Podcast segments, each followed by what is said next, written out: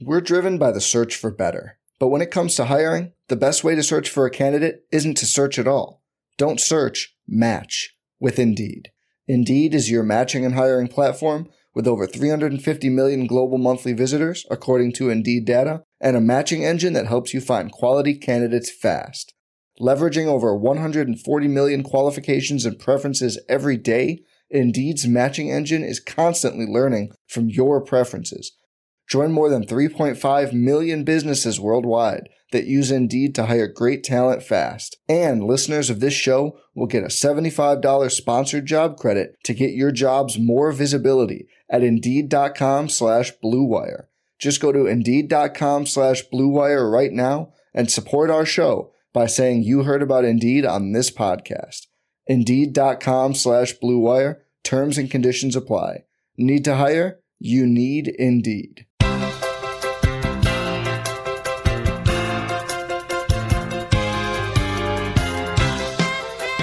Everybody, and welcome to another edition of Mets Therapy.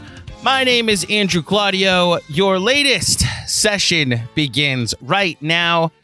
And look, sometimes when you name a show, it takes a while before the overall concept kicks in and it makes sense why you decided to to name something a certain thing. And when I initially came up with the idea of Mets therapy, I thought it was like a cute name, like oh yeah, Mets fans need therapy, and you know for all the all the, the horrors and the agita that this fan base or I guess this franchise puts its fan base through. And I thought it'd be weeks, hopefully months, before I'd even have to really, really talk people off a ledge or calm people down. I did not think it would be seven games into the season. I did not think it would be, you know, before they've played a home game. Well, here we are. Mets Therapy, apparently the most appropriate titled podcast that's ever existed. So let me start here. We do the what happened and then what's our feelings as a result to it, right? So the what happened and the reaction. Well, the what happened, the Mets got swept by the Brewers in a series that for the first two games was giving me vibes of 2003 where the Mets lost 10 nothing. Cookie Carrasco didn't have it on Monday night, neither did Tommy Hunter, and the Brewers were a team that came into the the series with zero home runs on the year. They have more than that now. Um, game two of this series, Max Scherzer uh, had it somewhat for about five innings, a, a rough first inning, but then really settled down. And then I'll I'll talk about this a little later, but then again in the sixth inning, just kind of became very hittable and allowed back to back to back home runs. Um, and didn't even make it out of the sixth inning. Uh, and the Brewers once again uh, won nine nothing and shut out the Mets. And we'll we'll talk about the bats in a second as well. And then the last game, the Mets, at least the middle of their order, finally woke up. And Lindor gets three hits. Pete Alonso two home runs. Um, they're up six four. Drew Smith couldn't hold the lead. Uh, and then Adam Ottavino was walked off in the ninth inning, and the Mets are swept by Milwaukee. Um, so that's what happened. And I'll start here. There, there are really three things I want to hit on about my reaction to this series. And the first one is that it's okay to be upset. It's okay to be frustrated. I was very frustrated watching. I wanted that game on Wednesday because I just I wanted to come home and be over 500 for the home opener and you know, some better bullpen work, some uh, more clutch hitting and maybe you get that. Unfortunately, they didn't and they leave Milwaukee under 500. They come home for the home opener under 500. And this is just a reminder. And the first big thing is that this team spoiled us last year. We were so spoiled by how good that team was last year. And in fact, this is the second thing a reminder that last season so much went right that doesn't usually go right. The Mets were not swept in a three game series last year until September when they lost three at home to the Cubs. They didn't get swept in a road series last year until the final road series of the weekend in Atlanta, where everything came crashing down. They didn't lose a series, two out of three, or just any series, three out of four, two out of two zero, anything. They didn't lose a series until mid May.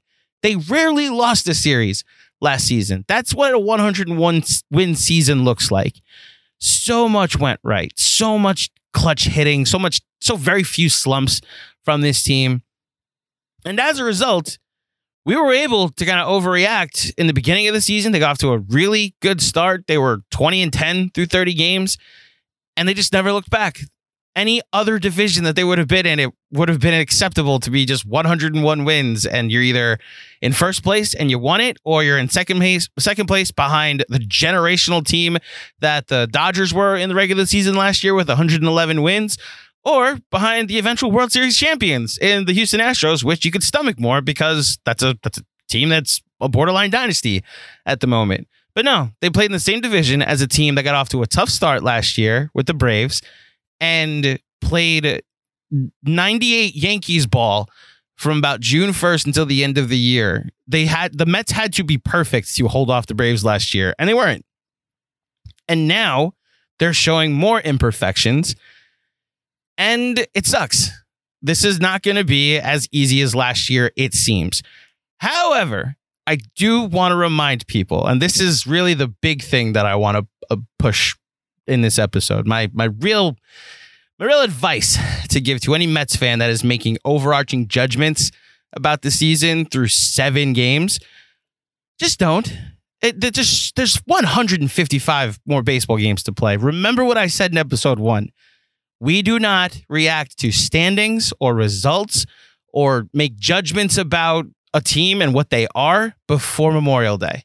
That's the first time you look at the standings. That's the first time you look at where guys are struggling and what batting averages are, what slugging percentages are. If a guy has played two months and he's still what he was the first two weeks of the season, then you're concerned.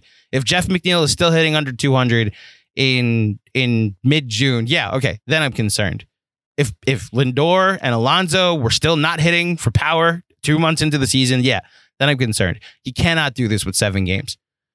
And look, can, can I just here's the research I did for this this episode. I wanted to go through some of the more recent.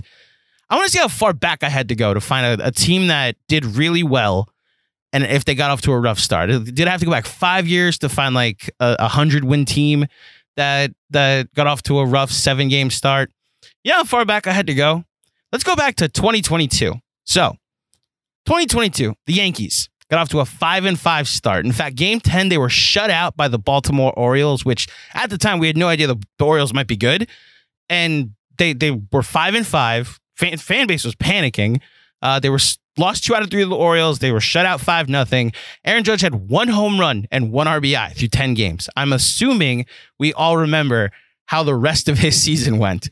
Um, how about the 2022 Braves? I, like we've talked about the the 23 and 27 start they got off to, right? Like the tough stretch they got off to. They were three and five through eight games last season, and in those five losses, there's an 11-2 loss and a 12-1 loss. Sounds a lot like the New York Mets. You know, getting off to a rough start with two blowout losses on your resume. Um, Dansby Swanson was hitting ninth in Game Eight at that point, and hitting 143 on the season. And then one more big one how about the 2022 Astros? They were 7 and 9 to start last season. The World Series champion Astros got off through 16 games to an under 500 start. And you know what? Yordan Alvarez, World Series hero, and eventual Silver Slugger winner and MVP candidate, was hitting on uh through 16 games of last season. He was hitting 167. Jeremy Pena, the World Series MVP, the LCS MVP, was hitting ninth and hitting under 250 on that team. None of these guys were hitting for power either. So I'm like ignoring the on base and the and the slugging because they just were also non-existent. Like the, the point of their batting average, just weren't hitting anything to start last season. And look, if I want to make the comparison to last year, the Mets were three and two to start with two their two losses being back to back against Washington and Philly we all remember the two back-to-back bullpen implosions. I remember the oh, see, they didn't do enough in the offseason. This bullpen stinks. How am I going to trust any? How am I going to trust Ottavino on this team? Well, what ended up happening the rest of the year? The Mets then won three in a row, and we were off to the races to a 101 win season. Teams get off to tough starts. They have played seven games this season. You know, I even had to go back. Like, have recent champions had like rough stretches? Like, did they need to be like at a at a 90 win pace for most of the season? In order for them to qualify for the playoffs. Well, the 2021 Braves were under 500 on August 1st. The 2019 Nationals were 19 and 31, and the losses 28 through 31 was a four game sweep by the Mets at Citi Field. There is so much more baseball to play. I am begging you if you're if you're making overarching judgments that they didn't make enough moves in the offseason. Let me guess, you wanted Correa? Well, Carlos Correa right now has zero home runs, two RBIs, and is hitting 208. And if you want to go to the power numbers, his OPS is 519. He's five for 24 with two walks to start the season. He would fit right in with the current lineup right now and how poorly they're all hitting. Like the season I always go back to that taught me to not overreact to April is 2007 because the captain, David Wright, got off to one of the worst starts of his career, arguably the worst start of his career, only rivaled really by 2016. Zero home runs, six RBIs, he had 244. Now he did have a 370 on base, so he was still like getting on base at the elite clip. The power just was not there. He had a 311 slugging percentage and a 682 OPS. Remember, for those who don't who haven't been have been mostly batting average guys and don't understand the OPS significance, anything around 800 is usually like the same thing as a, a 300 batting average. So a 682 OPS is like a 210 batting average. So for the month of April, after that 06 season, where all the great things happened, and he was on Letterman and in the home run derby, and then the the don't even need to tell you what happened in the playoffs in 06. David Wright came back the following season and had that April. And you know what he ended up doing that season? He had 30 home runs. He had 30 stolen bases, one of the only third basemen ever to accomplish that feat. Hit 325 that season, had his highest career OPS, I believe it was 982, and had 107 RBIs. Arguably should have been the MVP that season if, you know, you don't blow a seven game lead with 17 to play. We do not overreact to April. We just cannot. And we, it works both ways. Do I need to remind you the 11 and 1 start that they got off to with Mickey Callaway? in 2018. We cannot make too much of April standings and and April results. Okay, they haven't even played a home game.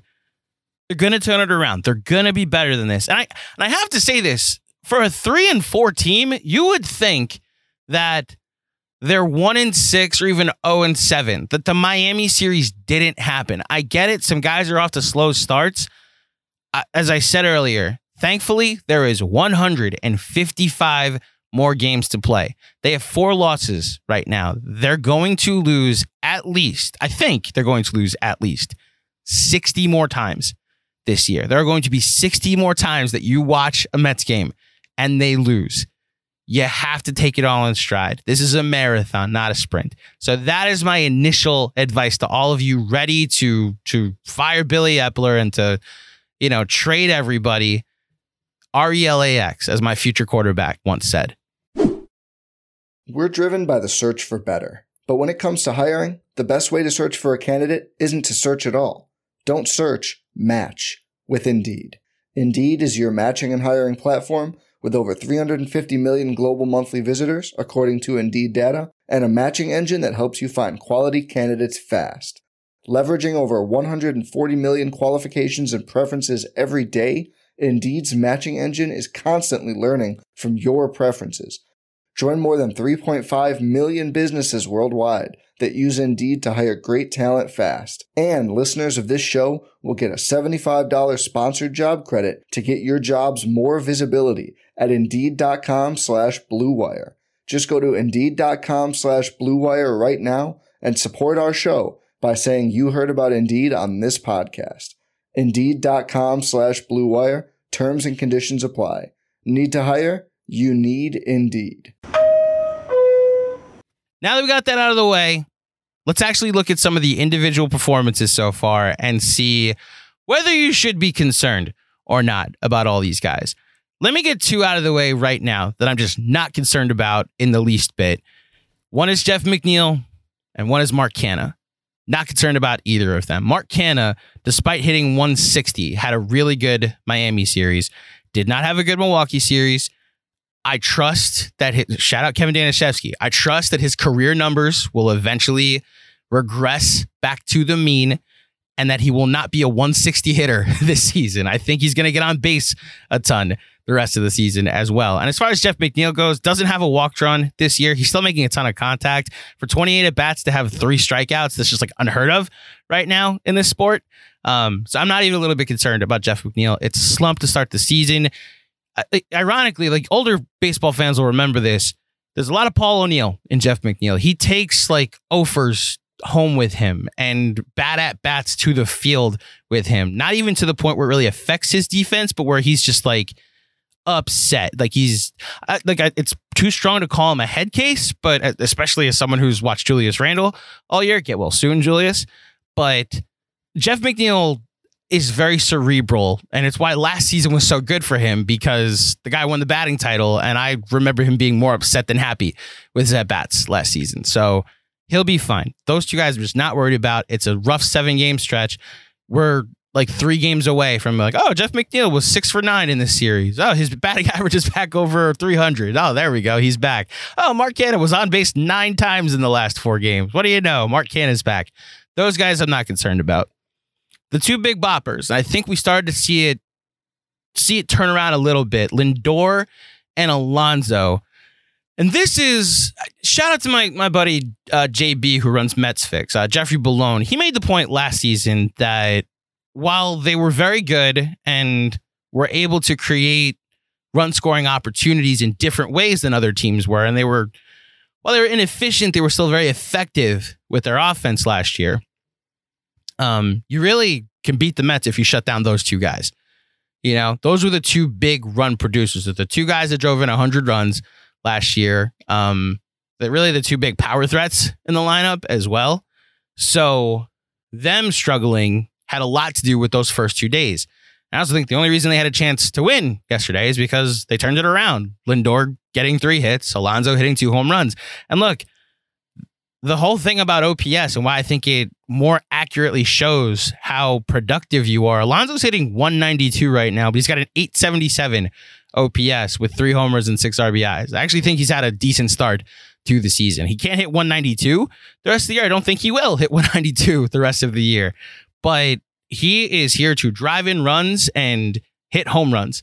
And he has done that, I think, enough so far to start the season. Those first two Milwaukee games were rough like newsflash, I don't think he was they were going to win the game if he had a couple of hits or a couple RBIs. They were just didn't pitch either of those games. So I'm not worried about Alonso and Lindor. I just he he goes through these stretches. He is not a guy that hits 300. Um, yeah, I'm not I'm not worried about Lindor either. Let's just get it out the way. I think I think we're seeing the near the end of Eduardo Escobar. I think this team realizes it as well, which is why you saw Guillorme get a couple of starts over the past couple days. The lack of contact is just really, really concerning. Um, he's two for 20 to start the year. He's hitting 100, which again is two for 20. He does not have an extra base hit. There's a lot of last year Cano vibes where Robbie Cano started the season with the team. You saw very little bat speed. Like he hit the home run on opening day, or the home opener, I should say. And I was like, oh wow, like maybe there is something there. But even that, like he was late on a fastball and used his like he I don't I want to discount a home run. A guy hits a home run in a major league game, you do it. I just the bat speed wasn't there.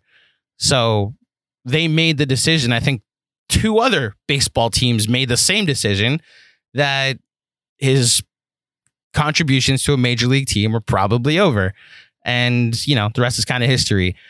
I worry that we're nearing that same end with Eduardo Escobar. A lot could change. Again, he could have a, a similar series. We saw what September was last year.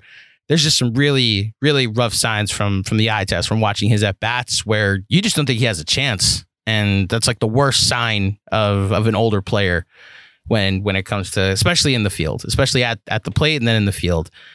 So, thankfully, the Mets, one of their number one prospects is the third baseman. So it's only a matter of time before we see Brett Baty. And then we'll go to the catching position because Omar Narvaez was actually doing really well for the Mets. He, at least he was getting on base a ton with the Mets before he got hurt. Uh, for those who do not know, Omar Narvaez uh, left the game on Wednesday a little early, and I waited to record this until we knew about his status. He has a high calf strain, is going to miss eight to nine weeks, and Francisco Alvarez is on the way. I am begging the Mets to please make it so that way he is playing catcher for the Mets, that he is catching games and has a chance to win this job. this can turn a season around. The other team that the, the, we talked about the teams that got off to a slow start. The reason the Braves were able to turn their season around last year is their farm system arrived with the Spencer Striders and the Michael Harrises of the world and their kids, like the William Contrerases and the um, Vaughn Grissoms. The kids were able to help really turn that season around. And I think we may be headed that way with the Mets. Look, I'm not a prospect guy. I, I, the minor leagues to me are the MLPL, the Major League Potential League. I just like, I'm not discounting, like, those home runs do count in a way, but they also don't in the sense of like like Mark Hessman has like the major league record, the minor league record for home runs in a career, right? And that just tells me like, oh, so you weren't good enough to play in the majors so much that you stayed in the minors for a long time. Which like, power to you, like good job. But when you get up here is when it matters. Having said that, these these studs that are currently in AAA, every alert I get from Metsmerized or from my buddy Evan, who is the biggest prospect, I, I, I tease him and call him a prospect hugger. I believe he cares more about the minors than the actual Mets team. Um, probably because there's no stakes involved. It's just, are you good or are you bad? If you're bad, you don't matter. Uh, every single alert he gives me or text he sends me is like, this guy homered, that guy homered, and it's all it's all four of them. Like Alvarez has gone deep this year. Mauricio and Vientos homered two nights. Brett Baty had two home runs a couple days ago. Like all four of these kids have the potential to contribute to the major league team this year. It's going to start with Alvarez, who was the highly touted catcher that they were so confident in. They called him up for the biggest three games of the regular season last year. He better get an opportunity. I am not sitting here through Tomas Nido at bats. Guys, 0 for 9 with five strikeouts to start the season. Give Alvarez a chance to win the job forever. Because once he wins it, it's his job for the next at least six years. So that's where I am on the offense. That's where I am with the, the the tools that are on the way as well. As far as the pitching is concerned, there's two names I'm very concerned about. And they're the obvious ones. So Cookie Carrasco, it's so much less about it's so much less about the fact that he got shelled. It's it's somewhat to do with how he is with the pitch clock. And look, I haven't really talked about the pitch clock yet. Didn't mention it in the first episode. I love this thing. I look, I love baseball. I could watch five hours of it. I love the 20 inning games. It was like my favorite thing, being like, oh wow, we're getting a, a marathon game tonight. This is awesome. I understand that there are other people in my life that don't love baseball as much as I do. And look, as I've gotten older and have filled my life with more well, let's just say this with basketball in particular, where it's like, okay, there's there's offense on every possession. There's a chance to score on every possession. We're literally in a season right now with basketball that's the best offensive season of all time. And with baseball, there's a hint of like this could have been an email with the game, like these three hour games that were like three two. It's funny. My fiance, I, I showed her the MLB at bat condensed games and how a full baseball game and its action and its events can be condensed into like eight minutes that matter. And that's the version that she can enjoy. And that's the version that a lot of like casual baseball fans are really attracted to now. The days of me watching you know, Yankees, well, it's funny. Yankees Red Sox will probably still take four and a half hours. But the days of me watching these five hour games uh, that go into the middle of the night are probably gone. And I'm okay with that. That Marlins game that took two hours and nine minutes last week, not even the, the one nothing Marlins game that Sandy Alcantara pitched that was an hour and 57 minutes. This is better. It's a better TV product. Now, the one thing about the pitch clock, and I will get relate this back to, to Cookie Carrasco in a second. The one thing about the pitch clock that I'm very curious to see is when I go to Citi Field, because that's what I've heard from from some season ticket holders is that you know you pay for a baseball game. If you get up at any point to go get food or go to the bathroom, you come back, you miss two innings, and you know you want the price of admission to be a baseball game. You don't want to be watching it on TV for two innings while you're waiting online for food.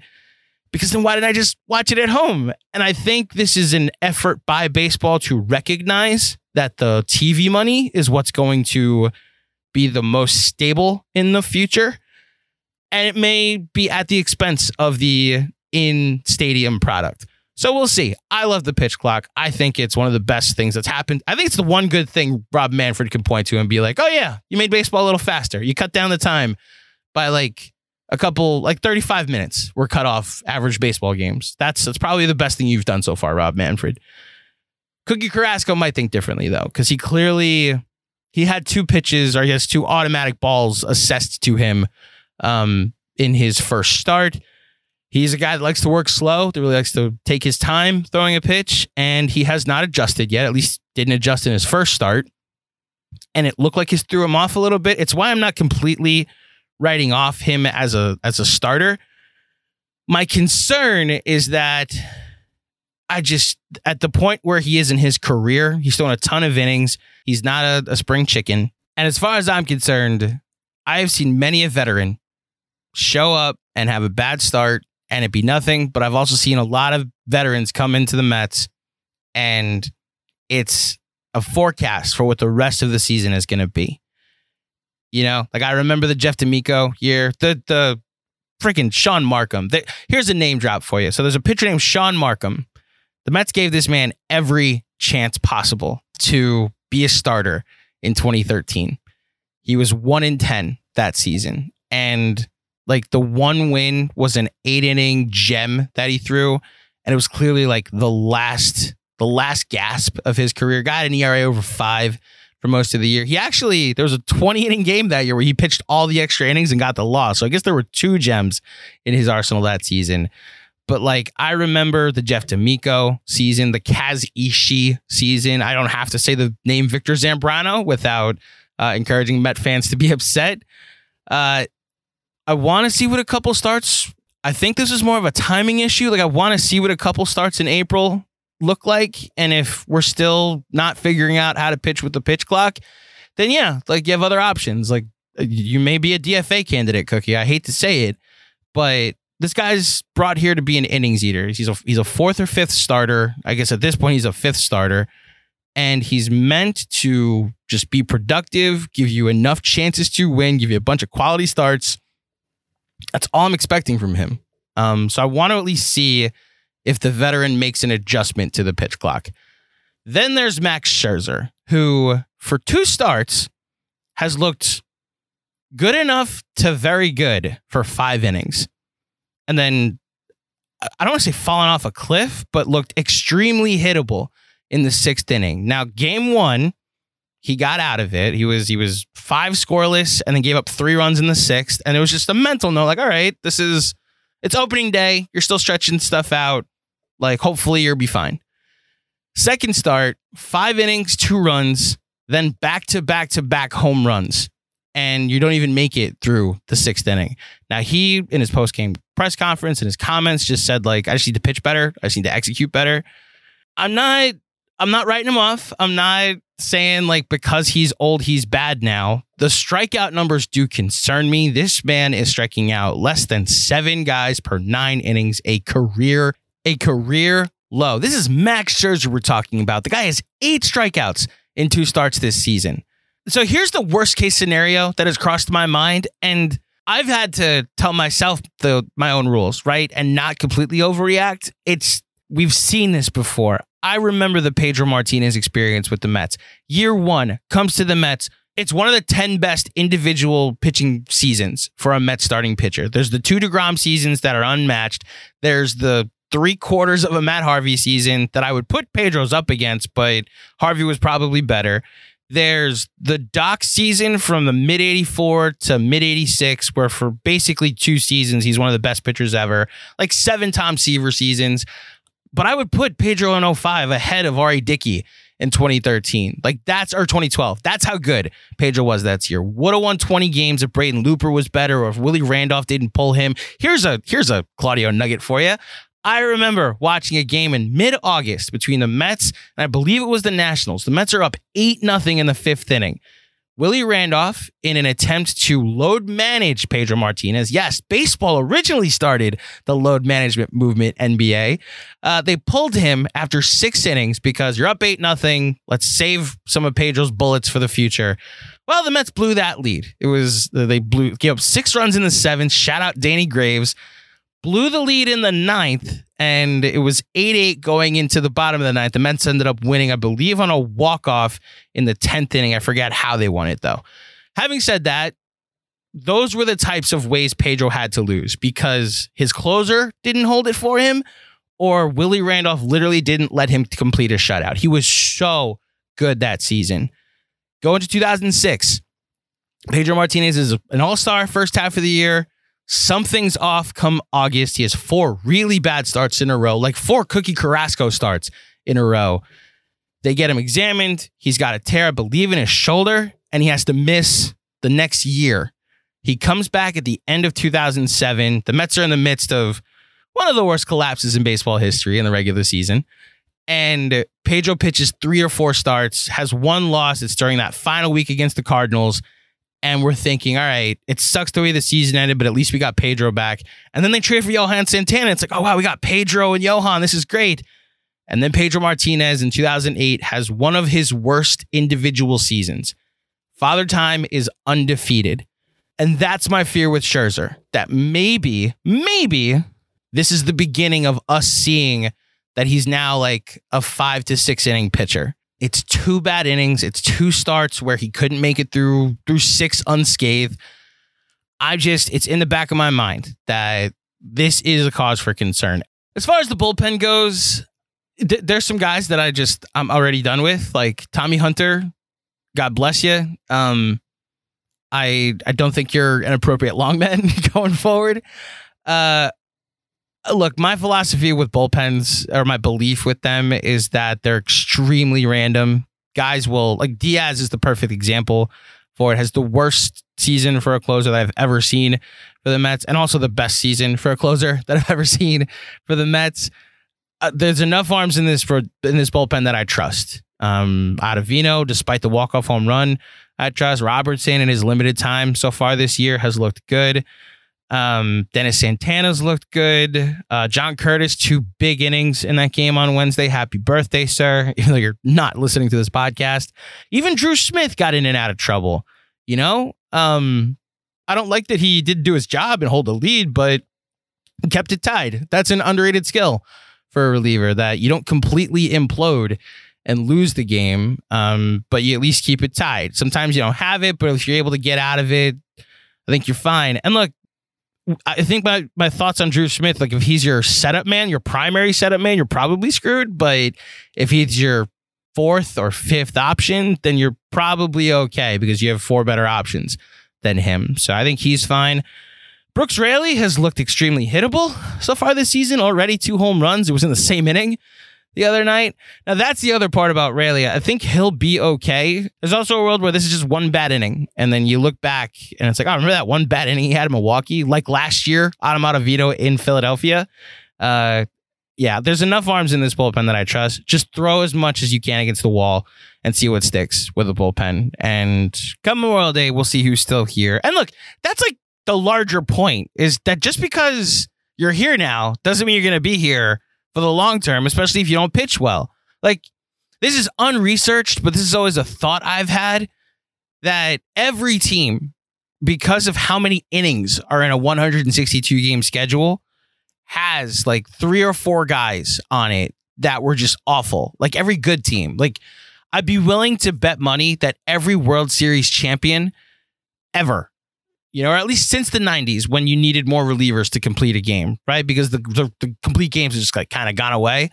So let's like say since 90, 94, since the strike year, every World Series champion has a guy with like at least five innings pitched that was awful, like an ERA of at least five or six. I guarantee every World Series champion has that. In fact, like I'm going to test that. That's your homework. Go through test that if you want to, everybody. Go through Major League history, or at least up until 94, and look through all the World Series champions and see if there is, like, if, it, if you can be concluded that there was at least one guy, one guy that threw at least five innings and was awful, like complete garbage and was then DFA'd. Like, probably a good person. God bless you for chasing your dream, but you weren't a good baseball player for this team that eventually won the World Series. I'm pulling up the 22 Houston Astros now. Did they have a guy Good Lord, did they have a good bullpen. But Ronel Blanco, amigo, 7.11 ERA in six and a third. I'm going to the Braves now. I'm not going to do this is live podcasting, folks. 2021 Atlanta Braves pulling this up. We go down to their rotation, their bullpen. Didn't even have to go that far. Josh Tomlin, a 6.57 ERA in now he did have and no game started. It's not even this is a former starter that became a reliever. An ERA of six and a half in 49 and a third. There are plenty of guys, by the way, like this. Shane Greene had an ERA of 8.47 in 17 innings pitched. Jesse Biddle, uh, 8.44. Kyle Wright, who eventually won 20 games the following season. Now, this was a start, so I'll, I'll let him off the hook. But even they, like, this, this, is three guys I just mentioned, a team that won the World Series. Let's do the ultimate example the 98 Yankees. There's no way that team, the 98 Yankees, won 114 games during the regular season. The legendary bullpen of Mike Stanton and Graeme Lloyd and Mariano Rivera and Ramiro Mendoza and Jeff Nelson. There's no way they had anybody that qualified for this, right? Okay. I went to the 98 Braves. In fact, might actually be a good test because those teams were loaded with with good pitching. So let's start here. 98 Braves have three guys that qualify for this. Wow, Mark Wohlers was bad. Mark Wohlers, 20 innings pitched, a 10.18 ERA, and then Adam Butler in exactly five innings pitched, not a start, a 10.80 ERA. Let's go to the 98 Yankees. The 1998 New York Yankees, one of historically, I'm, I, I know this might be terrible podcasting. You might have already turned this off. I am having a blast looking up old baseball reference stats. Again, trying to prove a point here about bullpens. Wow, I don't even have to go that far. Mike Stanton that year, a 5.47 ERA and 79 innings pitched. So that I'll actually excuse because he probably got a like had a couple of bad outings and then that doesn't prove my point completely. But then you go down to Willie Banks, who had 14 innings pitched and a 10.05 ERA. Or how about Mike Buddie, who in 41 and two thirds innings pitched had a 5.62 ERA. Or Ryan Bradley in 12 and two thirds innings pitched, a 5.68 ERA. Joe Borowski, 6.52 in nine innings pitched.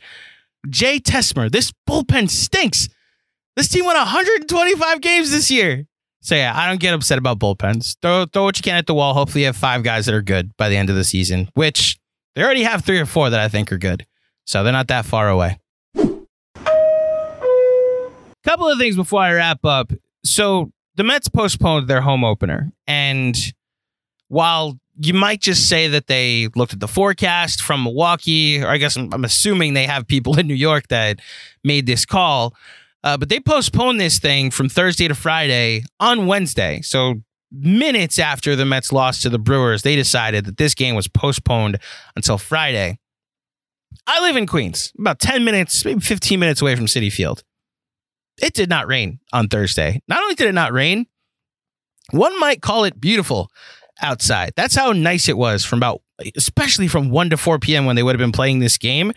It was close to the 80s like I believe the high of 77 is what we got. So there was a world that even if Megill didn't have it, at least the fan base could have been, you know, under the first real nice spring day of 2023. And instead, it's supposed to be in the 50s with overcast for this opener on Friday.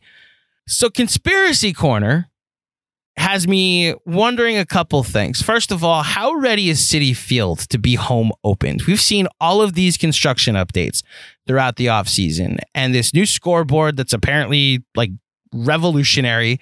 We'll, we'll see it in, in all of its action whenever you go there, I guess, least maybe even from the TV, you'll get a good look at it. Um, these right field dimensions, I'm very curious about. Apparently, they got rid of that little indent in the right field, not right field corner, really the right field wall um, so I'm, I'm really curious to see what it looks like. I'm just also curious if they needed another day to fully put the finishing touches on Citi Field before it was open. There was a large part of me that wondered if we were going to get an update that they wanted Kodai Senga to pitch on his regular rest day. And so he could pitch Friday and they give Megill an extra day. And then your home opener has Ghost Fork and Kodai Senga's Citi Field debut, which would have been a ton of good buzz and a ton of good PR and completely distracted a fan base that was downtrodden and beaten apparently for three days in Milwaukee. I would hope that this is like the least likely option because I really don't want Mets, the Mets front office to also overreact to seven games.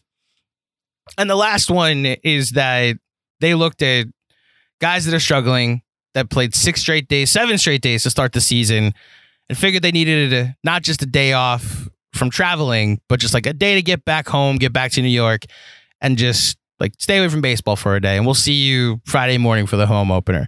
The most likely option, I want to acknowledge this, is that they read the forecast and made a bad call.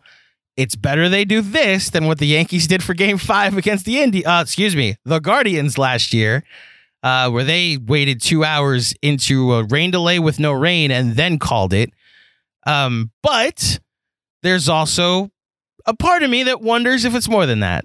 Uh, having said that, the Mets do play their home opener on Friday at Citi Field um, at 1 p.m. It's a 1 p.m. start Friday, a 4 p.m. start, or I guess 4:10 start on Saturday, and then a 1:10 start again on Sunday. We've got Megill, Kodai Senga, and then uh, Cookie Carrasco on Sunday in these three games. The Sunday matchup is interesting because Sandy Alcantara, the reigning NL Cy Young, that obviously we all saw on opening day, he is slated to pitch Monday in in Philly, but the Marlins also don't have a starter listed for Sunday, which would be his normal day to pitch because he pitched Tuesday. So Tuesday, Sunday is the normal amount of, of rest. Um, I just wonder if they just haven't listed a fifth starter yet. Um, we'll see. We'll see if we end up seeing Sandy again. He's pitched a lot against the Mets in his career. He's also really, I think he's pitched a lot of Sunday games at Citi Field. So, or he's Sunday against the Mets, even like at Miami as well. So, I guess we'll see what ends up happening with that Sunday matchup. But that will do it for this session of Mets Therapy. I hope you enjoyed it. I hope you exhaled that the Mets season isn't over, that you didn't call it quits and officially uh, started digging up the grave on the 2023 Mets through seven games. Uh, there are things to be concerned about. There's also the theme of this episode. It's not going to be the title, but it really should be. There's plenty of baseball still to play. So, having said that, Thank you, everybody, for listening. If you dig the show, head over to iTunes, drop a five star rating and a review. I will be back on Monday to recap what is hopefully a get right weekend against the Marlins. And until next time, thank you for listening. Enjoy the games this weekend. Let's go, Mets. And I will speak with you soon. Peace.